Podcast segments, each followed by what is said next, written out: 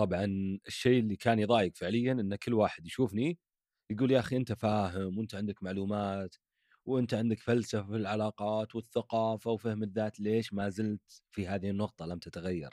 هذه النظرة التي كانت توجه لأي شخص يعني وصل إلى مراحل لفهم ذاته أو تقدر تقول أنه مثقف ويقرأ ويعرف يحل بعض الأمور يتوقعون أن هذا الشخص لن يسقط وأن هذا الشخص لن يكون عالقا في أفكاره وفي مشاعره وسوف يكون حزين. يتوقعون خلاص هذا الشخص سوف يكون سعيد دائما سوف يتعامل مع جميع الأمور دائما بشكل صحيح ولن يسقط ولن يحتاج إلى مساعدة. هذا هو التصور من الناس الذي يجعله في بعض الأحيان وحيدا. فكانت إجابته كان يقول لي يا أخي الناس يتوقعون إني فاهم إلى هذه الدرجة وإني متعامل مع نفسي ومتفاهم مع مشاعري وما إلى ذلك. ولكن سوف أنظر أو خلونا نقول خلونا سوف أنقل لك هذه الصورة باتجاه آخر أو بنظرة أخرى. تصور معاي إني الشخص المثقف الفاهم الواعي اللي عنده معلومات كاملة.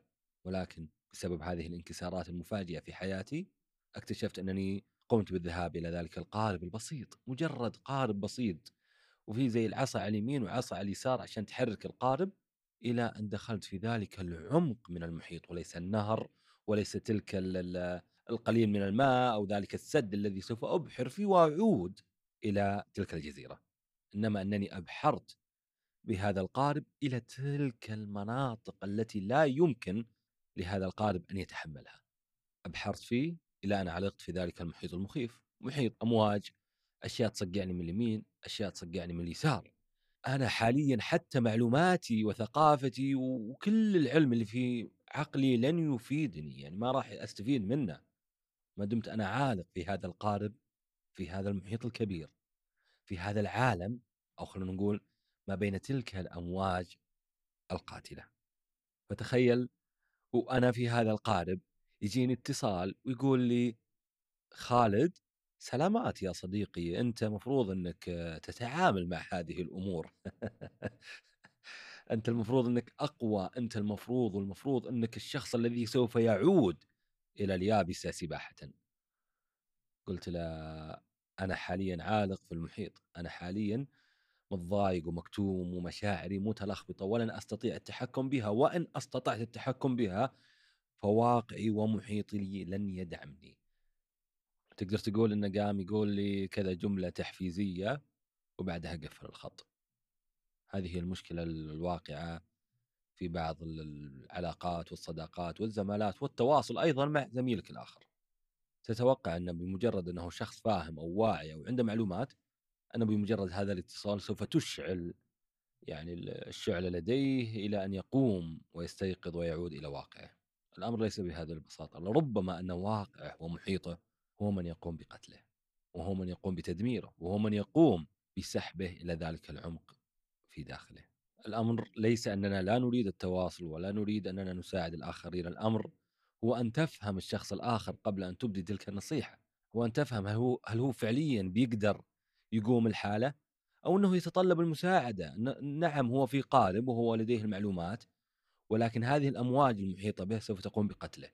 أنا يجب أن أذهب إليه وأقوم باستخراجه من ذلك العمق.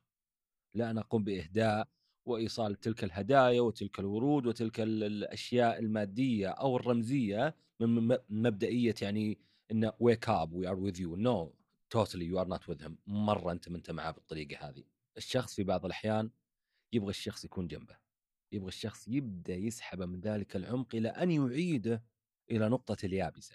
إذا سحبت هذا الشخص من هذا العمق اللي هو غارق فيه أو منطقة الخطر اللي هو موجود فيها وحطيته على نقطة اليابسة وبدأ يفكر وبدأ يستوعب وبدأ يستطيع أن يقوم بنفسه هنا سوف تثمر هذه النصائح اللي أنت قاعد تقولها له. لا يمكنك يعني أن تخبر واحد في عمق حربه آه، يلا نروح ناكل sweet ولا يلا نطلع نتقهوى. okay. I'm يعني في نقطة قتال حاليا. أنا في نقطة سوف أدمر فيها في أي لحظة. أنا في داخل عقلي ومحيطي لست بخير وهذه الأشياء التي قاعد تسويها ربما تساعد بشكل داخلي ولكن ليس بشكل فعلي في حياتي أتمنى أنها وصلت الفكرة وأتمنى أن رغم صعوبة أحاديثي ببعض الأحيان وتداخلها إلى أننا نفهم بعض بشكل أكبر. ليس الهدف الهدايا الرمزية والمادية والأشياء اللي نقدمها للشخص الآخر، وليس الهدف أيضًا اتصال عابر، الفكرة منه إنك تطمن على صديقك. نعم، لا مانع إنك تطمن، لا مانع إنك تهدي، لا مانع إنك تسوي هذه الأشياء كلها، ولكن الهدف أن نستخرج ذلك الشخص من العمق السيء الذي هو غارق فيه، ونضعه في منطقة الأمان ليثمر ويعود إلى واقعه وحياته بشكل طبيعي. يعني تخيل معاي إنك تروح تاخذ لك ورد وزهور وفاكهة وتروح تحطها على ظهر الحوت وتقول للحوت لو سمحت لا تنقلب على جهتك الأخرى لا يمكن ذلك لأن هذا الحوت هذا هو موقعه في المحيط وهو من يتحكم بهذا المحيط. فأنت عندما تضع هذا الشخص في هذا القارب أو في هذا على ظهر هذا الحوت وتأمل من الحوت ألا ينقلب بالعكس سوف ينقلب ويغرقه. هذا الحوت الذي وصفته حاليا هي أفكاره وهذا المحيط هو العالم المحيط به. لذلك انتبهوا لأنفسكم وخلوكم مع بعض بشكل أكبر وأدعموا بعض بالشكل الصحيح. أتمنى أنكم دائما بخير ونلقاكم في حلقة أخرى من بودكاست كوكب المشاعر. كان معكم أخوكم خالد الغانم. إلى اللقاء في أمان الله.